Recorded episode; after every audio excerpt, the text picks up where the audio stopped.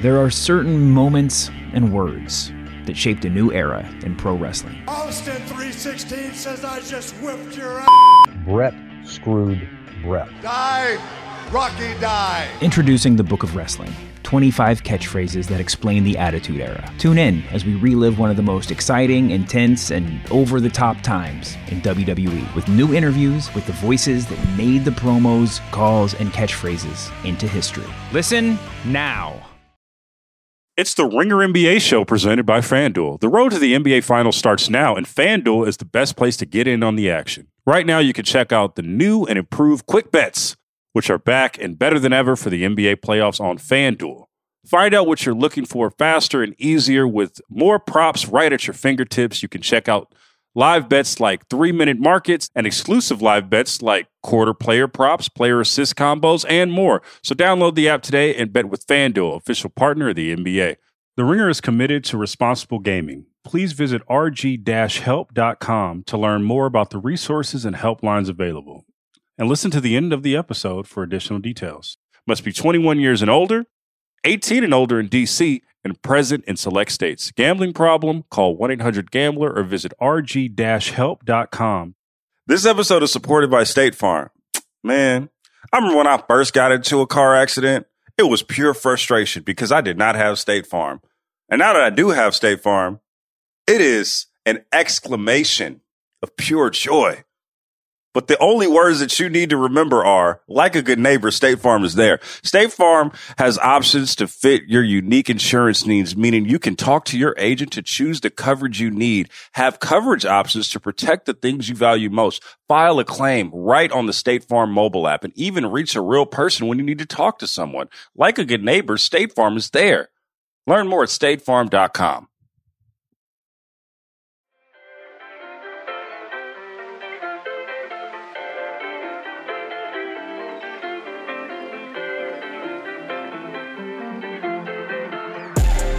What's up, everybody? You are listening to the Ringers new NBA pod, Off Guard. My name is Pausha, and I'm joined by my good friend, shooting guard for the Minnesota Timberwolves, Austin Rivers. Austin, I'm excited to get this thing going, man. How are you? My boy, what's up, man? This is uh I don't know. I I, I don't want to say a dream come true, to, but this is kind of a dream come true, just considering how many times me and you have talked basketball over the years and really just went somewhere, grabbed a bite to eat, and talked basketball for like three or four hours. So now that we're actually getting a platform and a kind of a stage of whatnot to come on here and talk basketball and have people listen to us, man, this is um this is going to be really special. I'm really excited for this, bro. Yeah, and most of those conversations we've had were maybe in front of a tropical smoothie or a Blaze yep. pizza. Yep. Yeah, Blaze Pizza, tropical smoothie. Yeah. And I've always uh, appreciated your takes and your perspective. So I'm excited for everyone to sort of hear what you have to say about you know everything going on in the NBA. Yeah, man. I've I've um I've kind of dabbled a little bit in the podcast world, but never like this. Um, you know, I really wanted to take this on, you know, full force. Um, and and not just get my opinion out there, but really, you know, just the perspective of uh, you know, where I've come from and and been being around the game really since birth. Um, I just feel like uh you know, there's experiences and, and, knowledge there that I would like to share with people, uh, especially people who are lovers of the game of basketball, not just NBA, but just all forms of basketball. You know, we're going to talk about it here in the podcast. We're going to have a variety of different guests, all different walks of life, different topics. So just to be able for us to uh, share these experiences, you know, share what it's like. Uh, obviously, you know what it's like. You know, you're best friends with someone who's in the NBA, Chandler Parsons. You've been around the game for a while. Obviously, me coming from where my dad is uh, my family is, and being in the NBA, being on the variety of teams that I've been with, playing with the stars I've played with, uh, having my own moments myself. You know, I feel like there's so much that we can talk about and put on this podcast um, that I think people will really enjoy listening to. So this is gonna be fun, man. I can't wait. Let's do it. Uh, unfortunately, we're gonna have to start with. Uh, you, you, guys had a tough game last night. You were in Detroit. Oh we're going right into it. All right, let's go. Yeah, last night you uh, you guys had a tough loss in Detroit. You were missing some key guys, uh, and after the game, you talked a little bit about how uh, Detroit players kind of sort of outworked you guys. Uh, if you want to kind of get into uh, expound on that a little bit. Yeah, you know, right now, uh, an Achilles heel of ours, and I think of a lot of teams you'll see in the NBA is how well do you play versus underperforming teams. You know, if we played the whoever, man, Chicago Bulls, Boston Celtics last night. I'm not saying we win that game, but the effort and discipline, I think, is there. It sometimes for us, I'll speak personally, just for our team with Minnesota this year, a big thing for us has been being consistent. And where that shows or where that doesn't show, I guess is a better way to put it, is when we play a team like we did last night, you know, the Detroit Pistons, they're in the rebuild process. Um, you know, it just wasn't there. And then you end up losing these games. And these are the games that are going to come back and hopefully not, you know, uh, but these are the games that bother you. And at the end of the season, when you're like a game or two away from the play in or out of the play in or trying to be in the playoffs, and you think back and you think about how we were 0 and 2 this year versus Detroit, um, you know, those are the things that could haunt you. So we got to make sure we we don't let that creep in.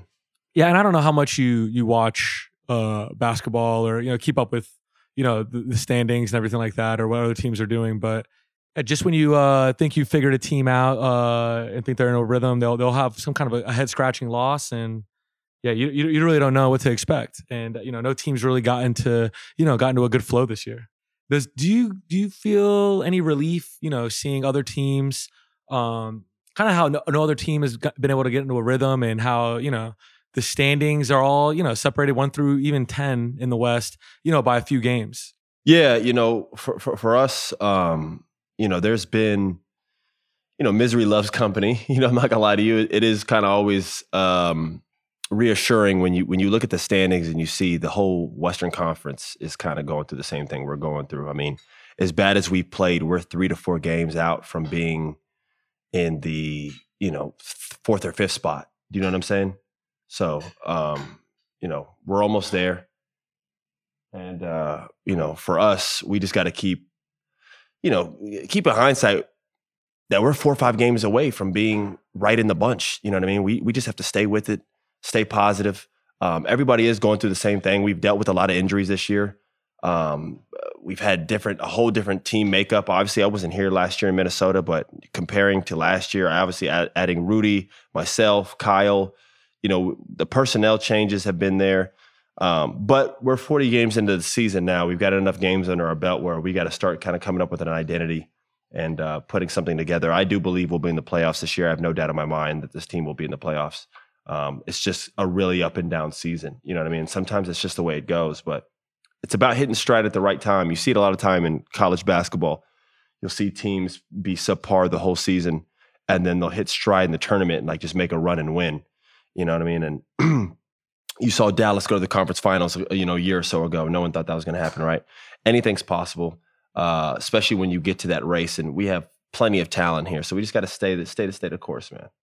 Yeah, and you mentioned how it's already halfway through the year, and you're you're trying to figure out an identity, but you're doing it without, you know, arguably your your best player in, uh, yeah, KAT. So him being out, um, it, it's hard to see, you know, what it would look like when him and Rudy finally maybe gel. Um, so you're trying to figure that out with guys missing, and you know you guys got a lot of new players this year, so it, it's tough, you know, for you guys to do that. Yeah, it's it's been it's been it's been an adjustment, man. Um, you know, obviously having Karl out uh, has been very difficult for us, uh, just considering, you know, he's a big part of our offense, man. Uh, and we we rely on Karl in a lot of ways, especially I mean on both ends, but obviously mainly offensive.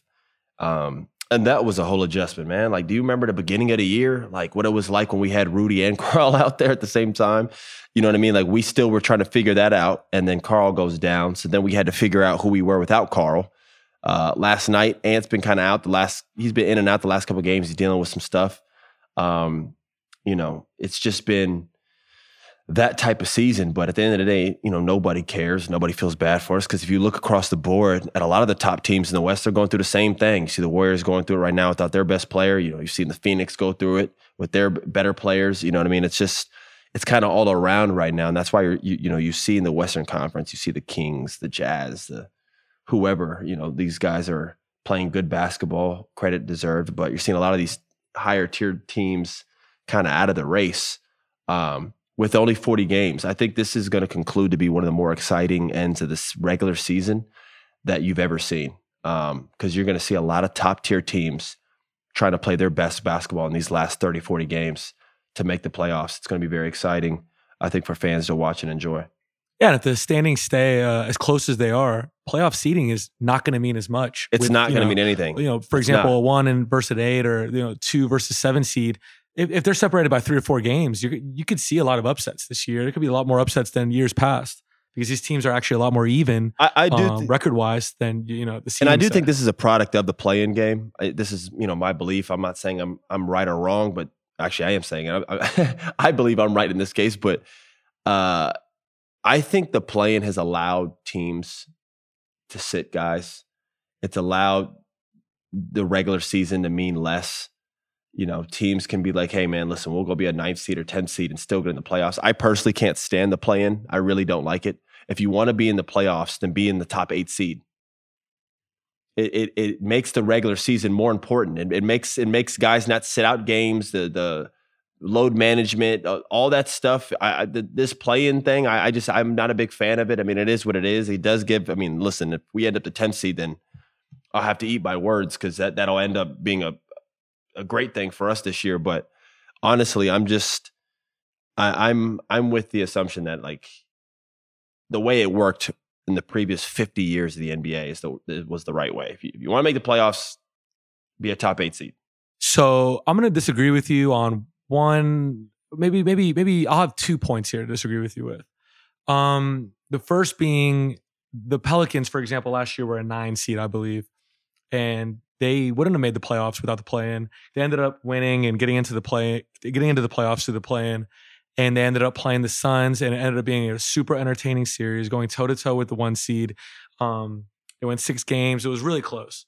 You know, we had the Alvarado versus Chris Paul thing, and awesome series. And they ended up building that, taking that momentum, finishing that year, and kind of catapulting it into this year where, you know, they've had a great year and they're, you know, one of the top teams in the West. And I think that's due to the momentum that started off at the end of last year, which they wouldn't have made the playoffs without the play in. Another point I wanted to make was the your Minnesota Timberwolves last year. They won their play-in game and you know they got into the playoffs and they celebrated that like they won a championship. And I thought that was great for the fans. I don't I don't want any I don't I don't want to I don't yeah I don't want any parts of that. That that was ridiculous. it was on the home floor. That was that was a starving fan base. They've talked about that this year like 10 times about how excessive their celebration was and how they just even they look back now and they're like that was a little that was a little much. You know what I'm saying? Like that that was a little much. But but you know what though? You know, uh passion wins all. You know what I mean? And the team last year I thought the the you know catalyst of that was obviously Patrick and um he gave them an identity in terms of them kind of being the underdog, like you said, a New Orleans type. They played hard. They were able to surprise. They beat the Clippers, his ex team too, which is why he was so passionate. Um, and they went to the playoffs. I, I mean, listen, I I don't want to say like I, I hate the play in. I get it. I get why they do it. It does also uh, give teams that are you know the seven through eleven. Usually those teams that are tanking, it gives them or not a seventh seed, but you get what I'm saying it gives those teams an incentive to still play basketball the right way and still play hard and give fans a good product in terms of like competitive basketball out there, not just like bad, bad basketball. You know what I mean? Like what you would see in previous years. So I, I get the play, and I just, I, I, I don't know, man. I'm, I'm kind of unflinching and unwavering in this, in this belief that like I just would rather have best eight teams go on each side and you go to the playoffs, man. It's just, it's how it is in any other sport. You know, for the most part, you know, you, you, you make the playoffs. I guess is it is it, is it playing a wild card game? Like what is that? Is that kind of what it is? Well, it's a it's kind of a four team playoff that figures out who's going to play the one and the two seed between seven and ten. And did they say they're going to do like a mid season something now? What, what what what is that? Well, also you know, as you know, I'm a I'm a diehard Orlando Magic fan, and um, we've put together you know some wins recently, especially since uh, Markelle Fultz has you know come Uh. into the lineup, and you know now all the you know Magic Twitter after every game, you know we're saying you know we're we're three and a half games out of the play-in. We're four games out of the play-in. And yeah, are we also maybe four games out of the worst record in the NBA? You know, that's pot- potentially, but we are, you know, it's something for like a fan base like, you know, Orlando's, for example, to say, you know, we're, we're three and a half, four Right. games out of the play-in. You know, maybe we won't tank. Like we're actually, Yeah. we can make, maybe make some noise, you know? So I guess I shouldn't. I, I shouldn't be. I shouldn't be talking right now, considering that we're like in literally in the tenth spot right now, or eleventh spot, wherever we're at. We're like hunting in the play-in. So I guess if you end up I got to be. getting in the play-in and sneaking into the Oh, yeah. playoffs, you're going to, This you're is to gonna- end up loving the play-in. Yeah, you're probably right. Uh, so last night, you know, you got to see, you know, Detroit and you know their young core, and they're one of those maybe four to you know four or five teams that have a good young core with you know multiple high draft picks in the NBA. How do you rank? I know Cade's been out, um, but how do you rank their you know their young core, you know, versus the others? You know, like maybe out of Yeah. OKC, Orlando, Houston. Uh, we'll even throw like San Antonio in there, for example. Um, how do you how do you rank their how do you rank their young core? I think in terms of which core plays the right way consistently, in terms of young basketball, I'd probably have to go with OKC. I, I'm, I'm I'm mostly impressed with their with their young core. They they play hard. They play the right way. Um, they would be number one for me. Um, And by the way, that's that's without Chet. Uh, and I liked what I saw from him in summer league, and yes, you know, exactly. he, That he could, is he could have been you know, is- an impact rookie this year. That is without Chet, but I, I like Giddey. I like his game. Um, obviously, I don't have to say anything about Shai. Everybody knows what his is. The biggest question with Shai is timeline. By the time Chet is going and Giddey's going, this is two, three years from now. You know, again, Shai isn't that young. Shai isn't that old. He's only what, 24, 23, 24. So now he's 26, 27. Does he fit in that timeline with this team, or is he a year or two years too? I don't want to say late because he's still so young, but like, Well, the answer to that is: Do you think Shai's game is going to age well? Because Yes. he's already reaching a yes, superstar level yes, now. When he's thirty and these other guys are, you know, in their early twenties or you know mid twenties, uh, I don't see why not. Why he would wouldn't be a part of the, uh, you know, their core. I think Shai's going to be dominant in the NBA until he's like 34, 35. I really do believe that. His game is going to age very well. It, it, it already looks like he plays at that pace. He's not like driving down the lane, jumping in the air, you know, uh, uh, dunking on people or falling to the ground hard. Like those guys' careers usually don't don't pan out too well in terms of longevity. Shai's game is all skill work, patience. You know, guys like him and Luka, like bro, they're gonna be good for a long time. So I guess that answers the question right there. He might be a little bit older than those guys, but he'll fit in just nicely. You know, He's got to be the core piece. He's the best part of the team. Um, I like them first. Second, I think there's a long. uh, Sorry, I think there's a, a a long gap between OKC and the next young team doing it right. So a long gap between them and Orlando, who should be your second pick. Yes, yes, I'd probably put Orlando too. I, li- I like I like uh, Paolo. I like uh, Franz. Uh, I love the Bol pickup. Um, I love what Mosley's been able to do with him in terms of just letting him go and just like kind of Yeah, yeah, Coach Mosley. yeah, Coach Mosley's really just let him just go, man. Like just really just, you know, let him be Bobo. You know what I mean? And and you know, accept him for who he is, and really like believe in his ability, his freakish like ability. You know, I think he's done a good job there. You were his Um, teammate in Denver, uh, and you did you see that ability in practice? Yes, he was dominant in um uh we had training camp, he was dominant and then just didn't play a lick. Just I mean, just couldn't even get a minute. It was very strange. Um but from what I've seen and I've been on that side too. I've been in on teams where I've performed well, practice after practice, training camp and it's just like the coach is just like you know, at the end of the day, man, like NBA is similar to to like any business in life, man. It's relationships, it's it's getting along with somebody, it's understanding somebody and human nature is said to be that if that's not going well, you're not going to like somebody. And if, if you don't like somebody, it's hard to believe in them. You know what I mean? Like that's just, and I'm not going to speak for anybody in that situation with Bobo or anybody, but it just seemed like he couldn't do anything to really get on the court. And that's not something you ever want to see a player in. And there's no coincidence he goes to the one team right after Denver and starts playing well. It's not like he dramatically got better over the summer. You know, he got an opportunity. Um, an opportunity is everything in the NBA. So I'm glad to see him down there doing his thing. Uh, I like Orlando's team. I like the talent of Houston's young team. Let, let me just say that they just need. Um, And we're gonna get into the quote you had about uh, Houston and something you know along the lines. I know it was taken out of context, but something along the lines of them needing a vet to come in and kind of teach Jalen Green and Kevin Porter Jr. how to play the right way. yeah, I think they need a more vets. Is what I really meant to say. I, I stand by what I said. I, I, to be completely honest, that they do need vets. But Eric, I think, also has been there for such a long time, um, and he's also in a situation where a lot of playoff teams are looking for him. I think you'll see Eric Gordon on like a prime team here in the next year or two. So I don't even know if that's the fit. You know what I mean? Not saying that Eric Gordon's not capable of doing that because Eric's like a stud of a basketball player. He's, you know, this is the guy that I used to actually look up to when I was in high school, middle school. I used to watch Eric Gordon tapes. I've always been a fan of his game. Uh, but situation's everything. I think where he's at in his career right now, he's trying to go somewhere and win. You know, similar to what I am trying to do, go to like a young competing team. I think even more so than him. He's like thirty. What? Eric's like like thirty two. Yeah, he, Eric's got to be thirty four if he was. I think it was Yeah. high school class of 07. Yeah, 33, 34. So like I know he's trying to get to like a, you know a big time team, right? Uh, so it takes a special type of vet and a timing vet. It's got to be a guy who's like you got to understand the road of being on a team that has young core, like a young core. Like when your best players are 21, 22, 19, 20, it is not going to be like this. It is not going to be like a scaling up trajectory like it's going to be an up and down season. People ask, "Oh, what's going on in Minnesota?" our best players are 20 years old 21 years old 23 years old like bro this is what this is what it is like it's, there's a learning curve man especially when there's so much asked of these guys. There's a learning curve. So i think houston needs to surround their young talent. I like kpj um, i like uh, i like jalen green's talent. You know what i mean? I- they have i like kenyon martin jr's talent. They, they're talented. They're athletic.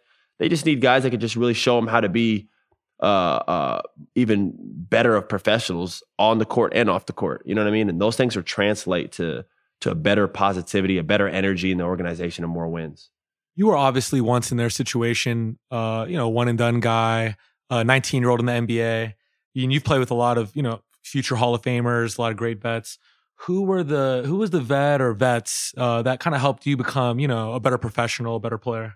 Oh, um, man, I've had I've been very lucky to have multiple. Um, I, I'd say Jamal Crawford was a big big deal for me, um, on the court wise, uh, just in terms of really getting to, you know, getting to my bag, trusting my work. You know what I mean?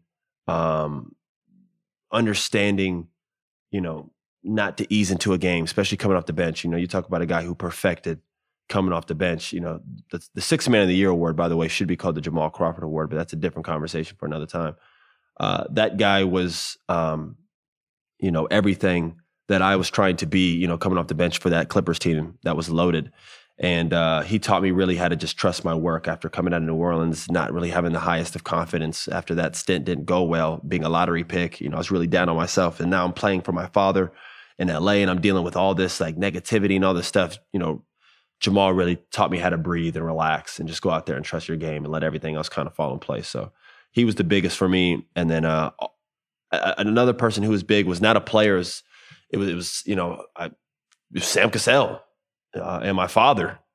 I'm gonna keep it 100 with you. You know what I mean? I played for a coach, my dad and Sam Cassell, who should be a head coach at some point here in the near future because he's over deserved, um, well deserved uh, of a coaching job. And these guys taught me how to just trust myself. Man, they believed in me. Go play, go hoop. You know, we saw you in high school, we saw you in college, we've seen you at spurts in the NBA. And that's where kind of my NBA career took off. You know, opportunity is everything in the NBA. Having a coach that believes in you and trusts you and gives you gives you a little bit of rope to go out there and make mistakes, to let you roll the ball out there and play, that is everything. And I had to learn that. I didn't learn that in New Orleans. I wasn't given that. I got everything kind of stripped from me there.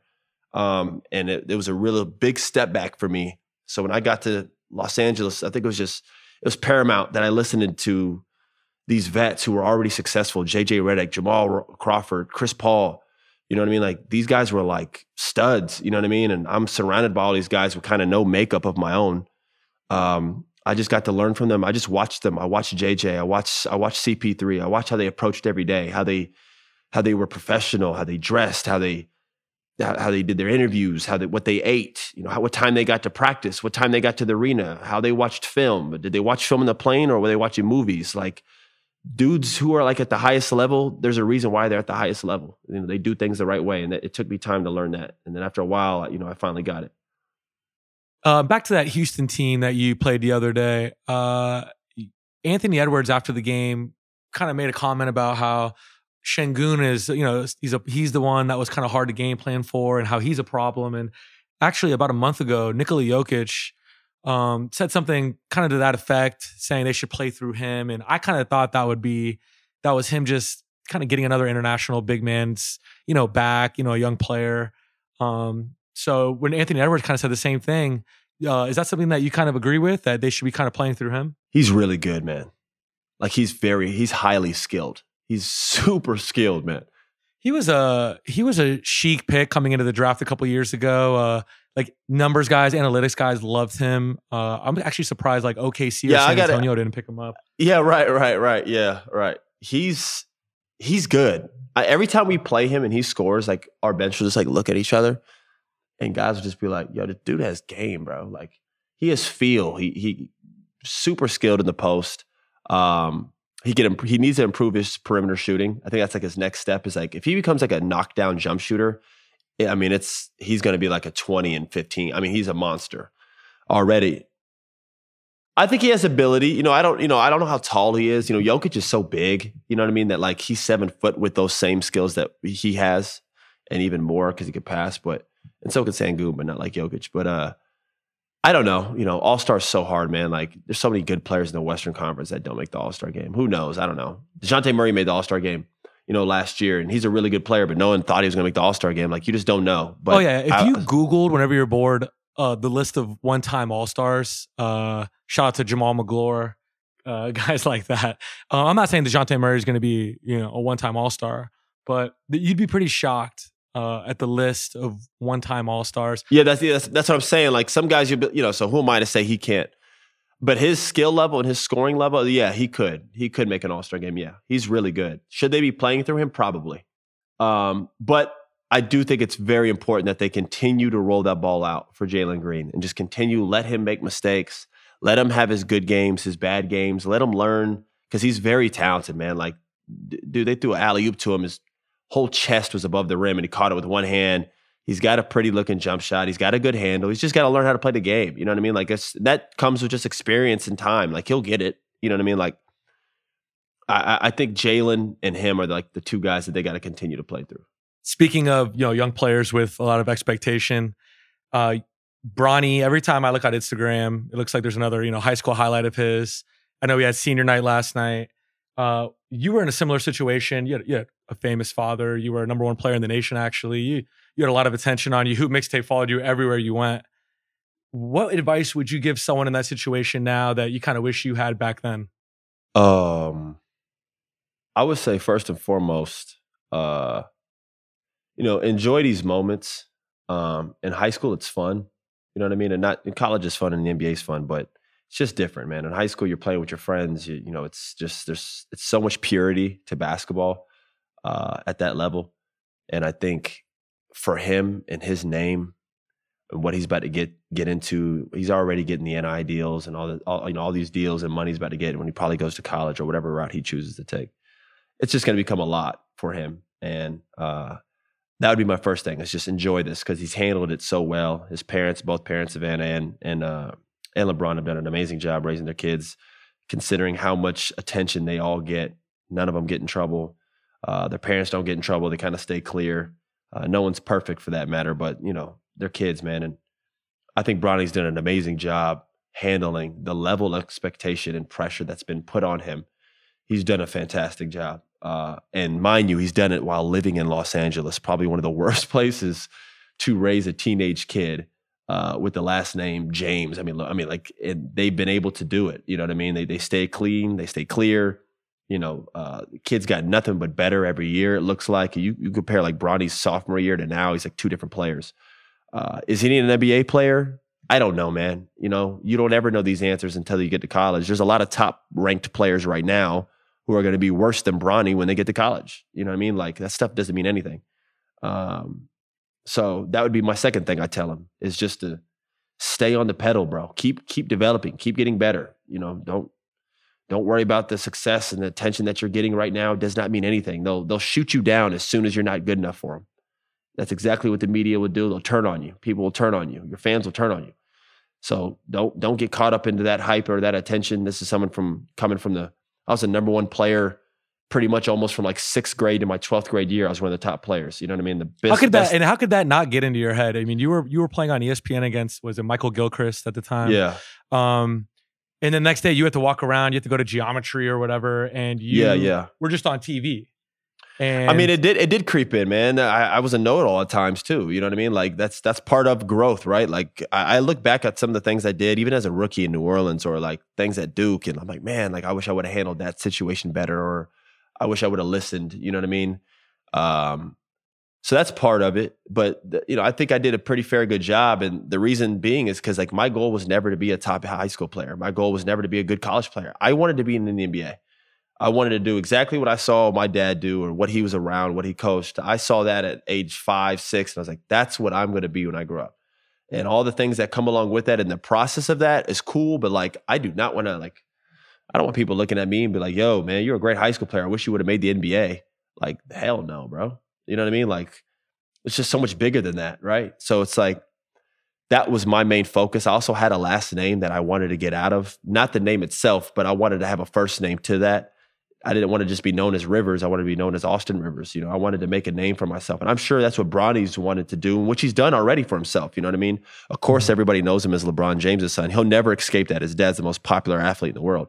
I've never escaped it. My dad's Doc Rivers, not LeBron James. You know, he's a big figure, but LeBron is something at a whole different five levels. You know what I mean? And that'll be something he never escapes. But as long as they have a respect for him, I think that's what's really important. I think he's getting that, you know, I mean, and the younger one. And you do that by doing what they're doing now. You stay clean, you stay clear.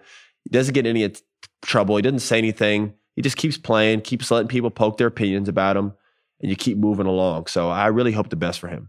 I like that you said that you are at the point now in your life where you can look back and kind of make fun of or even acknowledge that some of the things you were doing back then, you know, yeah. weren't you know, you were maybe embarrassed by them or whatever. But you know, this is maturity now. But I know, those Hoop mixtape days where you know you were saying I'm gonna go off, I'm gonna go off right now, which is I think still to this day right under John Wall, the best Hoop mixtape of all time. Um, you kind of hated it when people brought it up, and now I think you're at a point where you're like, you're you're you embrace it. It was part of kind of your journey.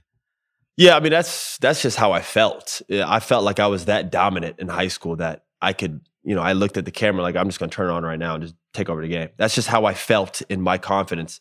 I think that game I ended up having like 45 too. So like that's that's just how I that's that's real. You know I mean? That wasn't like a thing. That's that's we're going to get to this in a second because that's what's changed over the years with this this me, social media and the hoop mixtapes and everyone gets a tape now. You get a tape and this kid gets a tape and this guy gets followed. It's it's really changed basketball and the purity of it. But you know, we'll get into that in a second. But I felt like when I played, it was you had to you had to earn that. You know what I mean?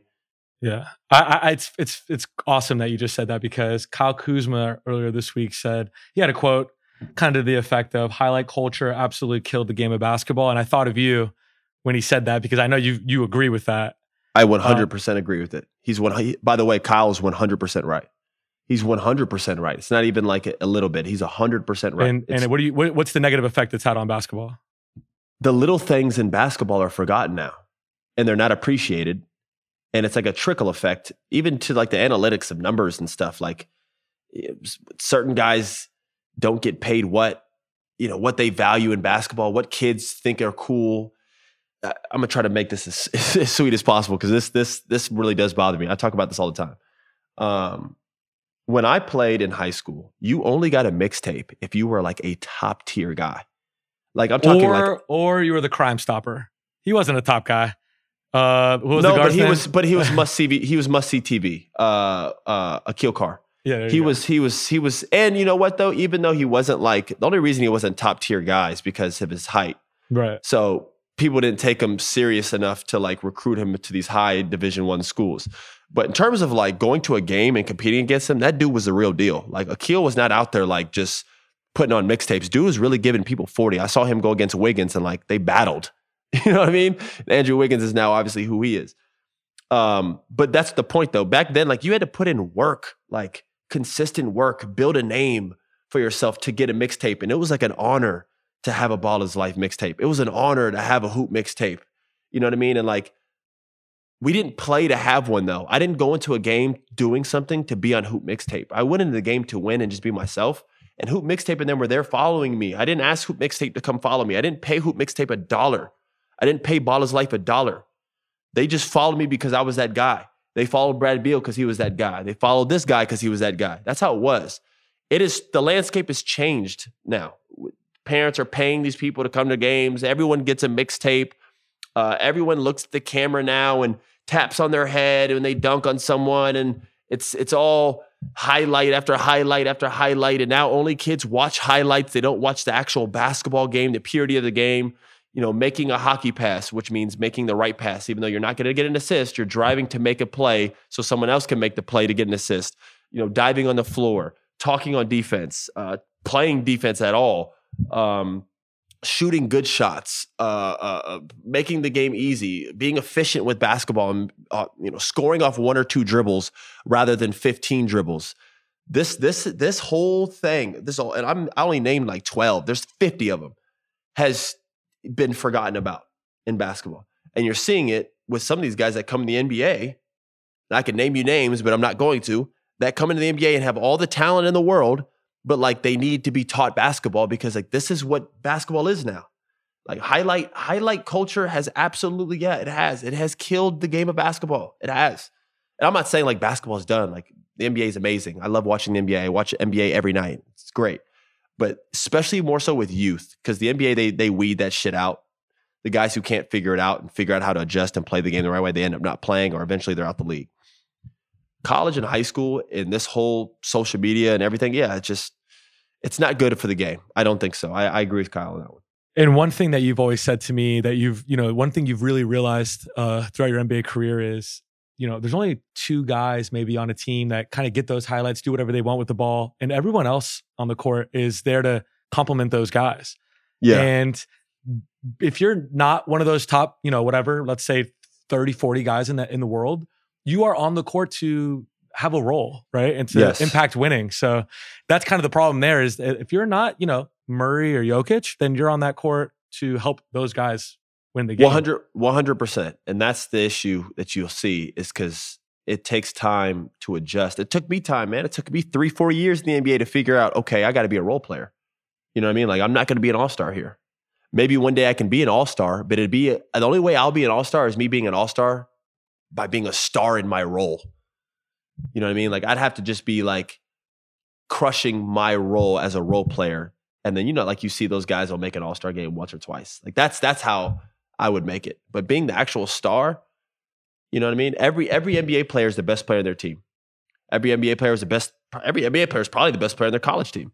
You know what I mean? Like eh, you're gonna have to come to the NBA and and figure it out. For me, like I said, situations everything. If I don't get drafted to New Orleans and I get drafted on a different team, who knows, bro? Who knows? Because I still feel like with my scoring ability and everything I have, have had, whatever, I could have been this or that, but whatever.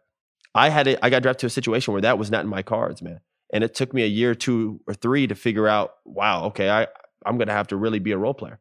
Because after like two or three years, your time frame is done. You you have to like move on and like really learn how to fit in the NBA and like be a productive player. And I now at age 30 am becoming the best role player I've ever been. And I'm 30 years old. This is the best I've ever been as a role player is right now. And I feel like these next three or four years will be my best years as an NBA player, as a pro. And that's just now happening, bro. Like it, it's it is hard. It's it's an adjustment. I uh, I love what you're saying right now. You're making a lot of great points. I'm going to give you a little quick breather, and we'll be right back after this quick break. This episode is brought to you by Arby's. It's 3 p.m. and dinner is still hours to come. Maybe lunch didn't quite hit the spot. That's where the new two for $5 chicken wraps from Arby's come in. Available in ranch, barbecue, and honey mustard. They're perfect for the afternoon snack attack or as an add on to your meal. Arby's two for $5 chicken wraps are here for a limited time at participating locations. Visit an Arby's near you or order ahead on the Arby's app. This episode is supported by State Farm. Man, I remember when I first got into a car accident, it was pure frustration because I did not have State Farm. And now that I do have State Farm, it is an exclamation of pure joy. But the only words that you need to remember are like a good neighbor, State Farm is there. State Farm has options to fit your unique insurance needs, meaning you can talk to your agent to choose the coverage you need, have coverage options to protect the things you value most, file a claim right on the State Farm mobile app, and even reach a real person when you need to talk to someone. Like a good neighbor, State Farm is there. Learn more at statefarm.com. This episode is brought to you by Visible Wireless. Want a wireless provider that always brings its A game? Switch to Visible, the wireless company that makes wireless visible. Get a one line plan with unlimited 5G data powered by Verizon as low as $25 a month, every month, taxes and fees included. And as if that wasn't already a huge win, you could use promo code RINGER20 to receive $20 off your first month. Just for listening to us talk about basketball. Not bad, right? You don't need more than one line of wireless to save. Just switch to Visible at visible.com and use promo code RINGER20 for data management practices and additional terms. Visit visible.com. The Visible monthly rate is $25 per month. So, Austin, you mentioned that you watch basketball every night. The Ringer just updated their top 100 list for NBA players and their league pass rankings. I know you have league pass. I know you watch every night. They have. Uh, I'm going to go through these really quick. Tell me if you agree. I know you have your own league pass guys. You probably watch your teams. They have Ja Morant one. We have Giannis two. We have Luka three.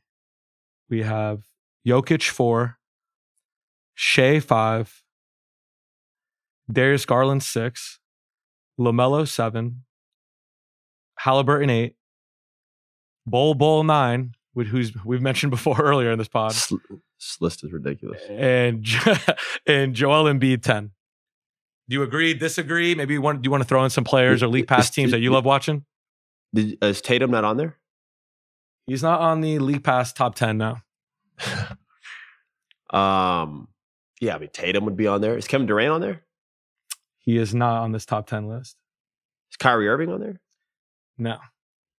Well, So I the mean, the Nets aren't on there. Just forget yeah, the Nets yeah, aren't the, the Nets aren't on there. Uh, J- Celtics aren't on there. Jaylen Brown. I don't know, man. I, I'd much rather watch Jayson Tatum than almost every person on that list.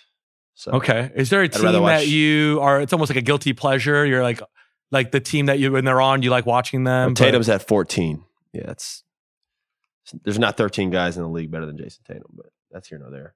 Oh, it's not. Uh, no, it's not better. This is league No, I know. So This is who I would like to watch. He's a fun guy to watch play. I I I, I agree with the um, Ja Morant number one. Uh, There's he has a highlight every game that leaves you like jaw dropped. You know what I mean? It's totally like, 2010, 2011. It's Derrick, Derrick Rose. Rose. You, the yeah, 2011. Derrick Rose season. Must see TV. Must see TV. Every night it's a new dunk, uh, something we've never seen before. I I totally agree with that. I like I like I like that. Um, Joel Embiid's fun to watch what he's done over the past couple of years. Um, I- a lot of this is preference. You know what I mean? Like Jokic is by far top two or three best player in the NBA. Right? That's like unanimous at this point. He's about to possibly win a three time MVP. Is he the most fun to watch on League Pass? That's a different thing. I. So you're saying he's not as fun to watch? No, no, no. I'm not saying he's not fun to watch. I like watching. If you know basketball and you appreciate it, I like watching. I played with Jokic. I mean, I I uh, definitely like watching him play.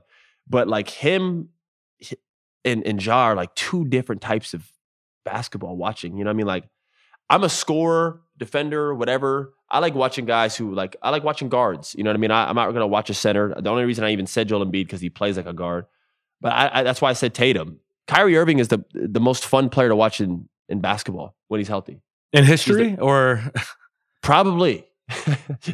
he is one of the most entertaining guys. He just has the prettiest game in my way, man. He has the prettiest game of basketball. I remember one time it was during COVID. It was kind of we kind of in a lockdown situation. You and me were we just you popped in a, a Kyrie off YouTube like a Kyrie Irving highlight tape. It might have been from a random season, offensive highlights, and we watched for like 20 minutes. And you were like, "This is just like who's doing this?" If you go watch his like Cavs highlight, just YouTube Kyrie Irving Cavs highlights, and they have montage of his like handle highlight.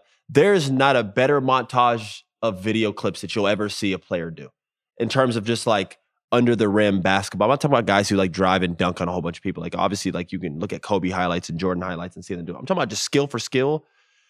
As a guard, Kyrie is just like it's just elite, man. Watching him and Steph and and Damian Lillard, probably those three in terms of like just elite scoring over these years. Those would those would be the three most fun guys I like watching. I like watching Damian Lillard play, Kyrie Irving, and Steph Curry are the three most entertaining guards that I personally would like to watch. Yeah. All right. So recently, um, a lot of people have been down on Evan Mobley's uh, play. I think it's kind of been a lackluster, you know, sophomore campaign. I know Kendrick Perkins, who I think he's, I think he does a good job, but last night on Twitter kind of went in on him being a little bit of a disappointment this year. A lot of guys have been really critical. How do you feel about that? Because he's he's 20 years old and he's on a team with a bunch of good players, like players like Donovan Mitchell and Darius Garland who could, you know, score 30 or 40 on any given night. Jarrett Yeah. Allen, he's not even the best big on his team right now. So how do you feel about that? Like it's pretty unfair criticism. Yeah. Well, first I'll speak on Perk. Um, it's tough when you're not playing anymore and your job is to critique basketball, you can't always be righteous and like not righteous. You can't always be fair and accommodating uh, to players' feelings. Even even if you're right or wrong, you have to give your opinion out there. That's literally what Perk does now. He gets paid to give his opinion out there, even if it's harsh. Uh, sometimes it'll be fair, sometimes it won't. I know a lot of guys hate that, and they're like, "I hate when former players do that." And who was Kendrick Perkins as a player? He didn't even do any, you know, blah blah blah. But like, bro, that's literally his job is to call it how he sees it, whether he's wrong or right. So I don't take any offense to that. And if you know Perk, you know he's harmless and he's just doing his job. In terms of his critique on Mobley, is it fair?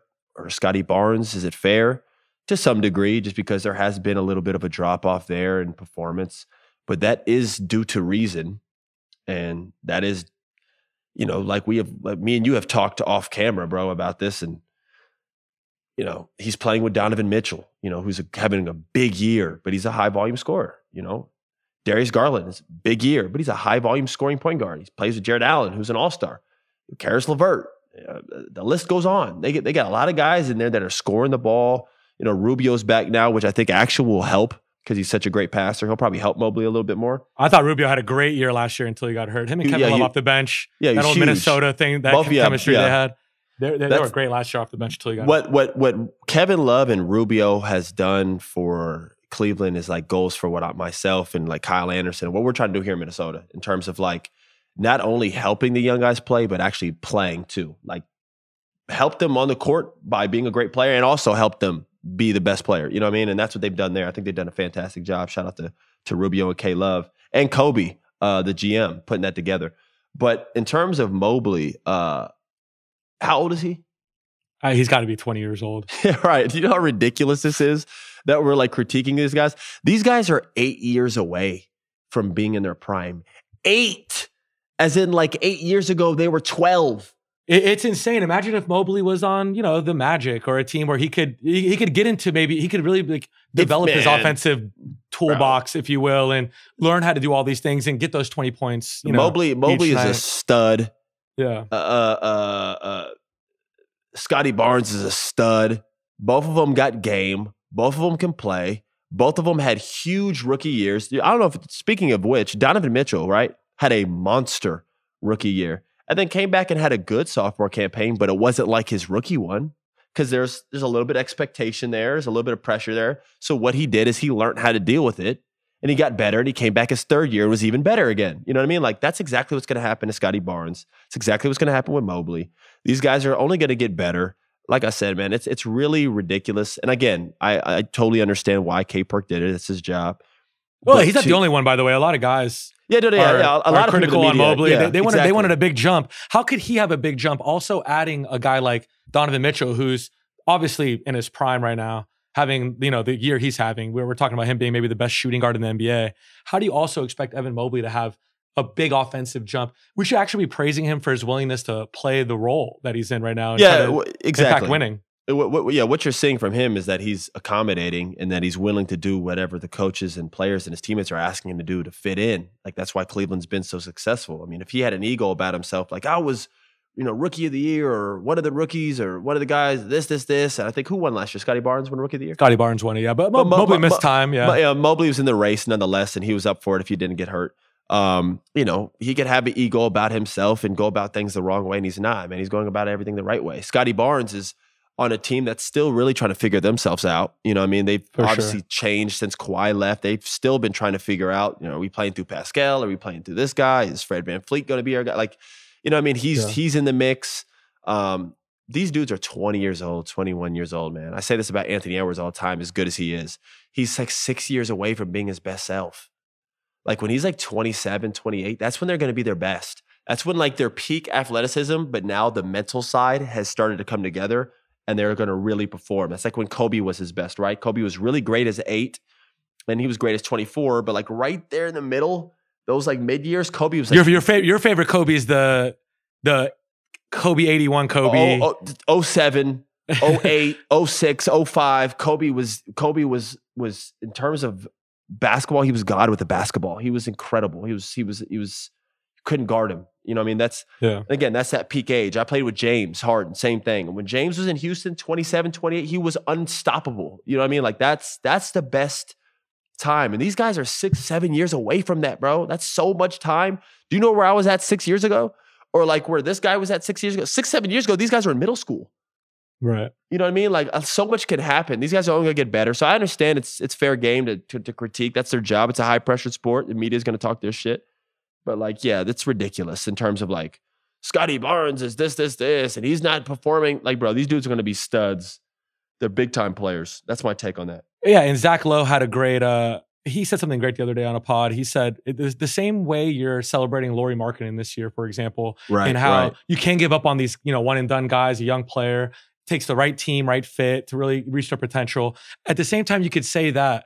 How could you also give up on a 20 year old? You know what I mean? And, One and- and that. And that reminds me also of Andrew Wiggins, who a lot of people wrote off and they were into 100%. him in his Minnesota days. And now last year he was with the second best player on a championship team, right team, right fit. And a lot of people could have gave up on him. They, they sold their Andrew Wiggins stock. A million people did. And now, now, now Andrew Wiggins is a valuable player on a championship level team or a championship team. So it's all about fit. One hundred and- percent.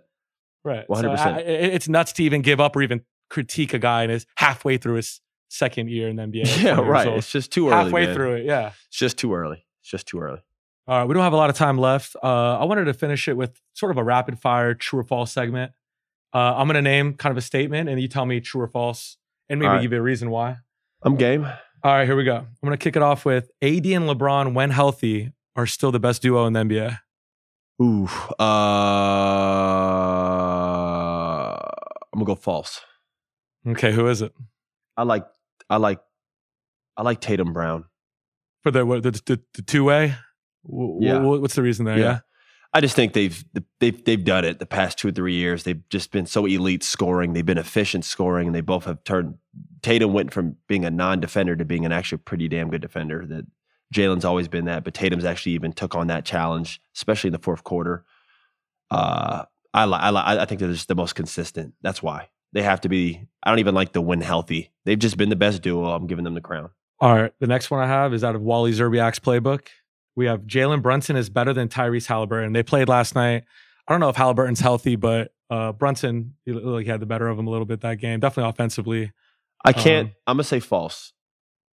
And I, I, it's not that Tyrese is better. They're just two different players, man. Like Jalen's more of a score hungry player, and Tyrese scores, but he's more of a pass first guy. You know, it's like comparing Jason Kidd to to Allen Iverson. Like, who's better? Like, I, I don't know. They both do different things. You know what I mean? Like, they're both great. I, I'm a big Jalen Brunson fan. For him to be dominating at the NBA with the athleticism he doesn't have, and at the height he doesn't have, tells you how nasty he is. His footwork and craftiness is probably top tier in the NBA. He's probably like top two or three in terms of craftiness.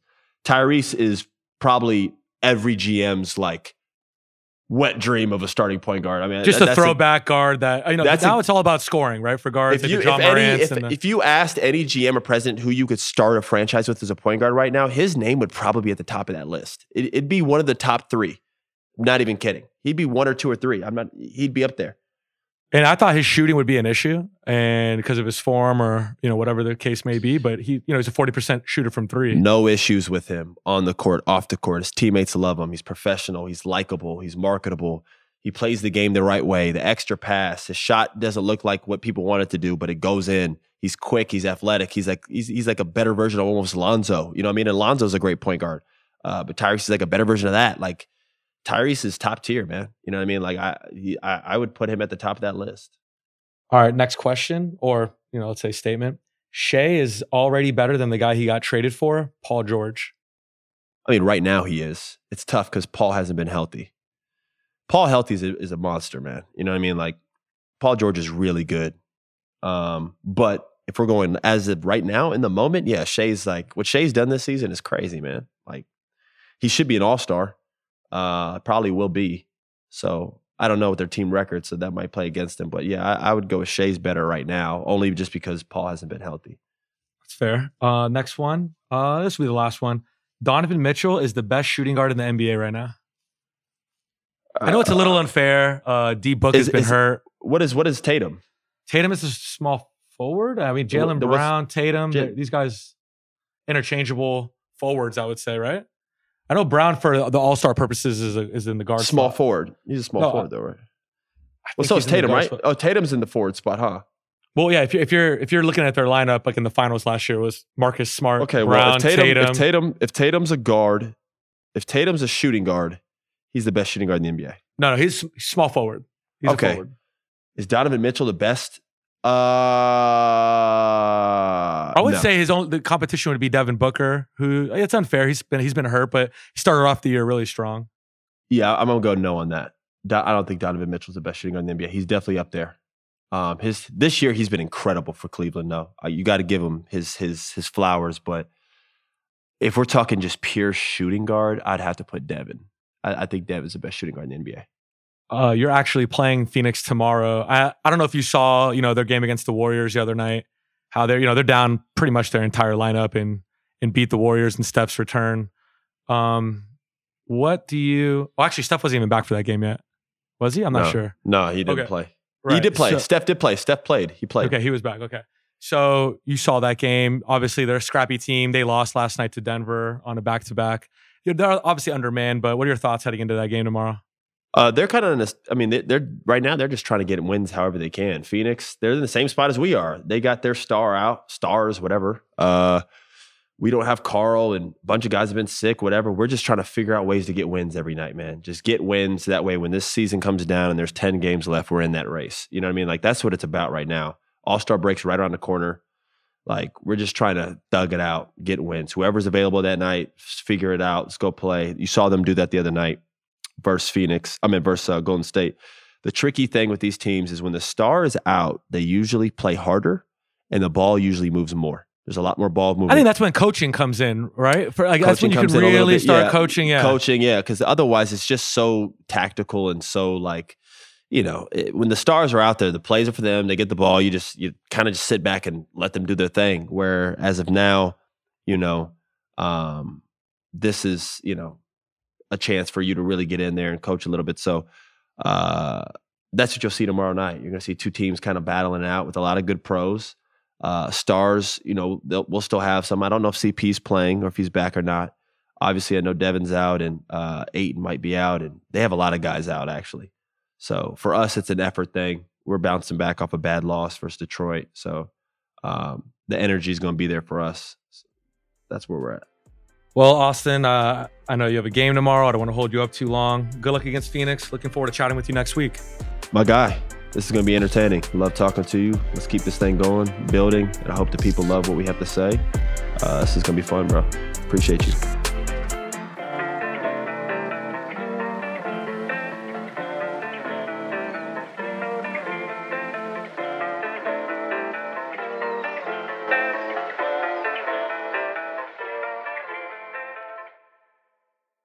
This episode is brought to you by 20th Century Studios' Kingdom of the Planet of the Apes. As a ruthless king builds his empire at the expense of the remaining human race, a young ape will fight for the future of apes and humans alike. Kingdom of the Planet of the Apes. Enter the kingdom in IMAX on May 10th and in theaters everywhere.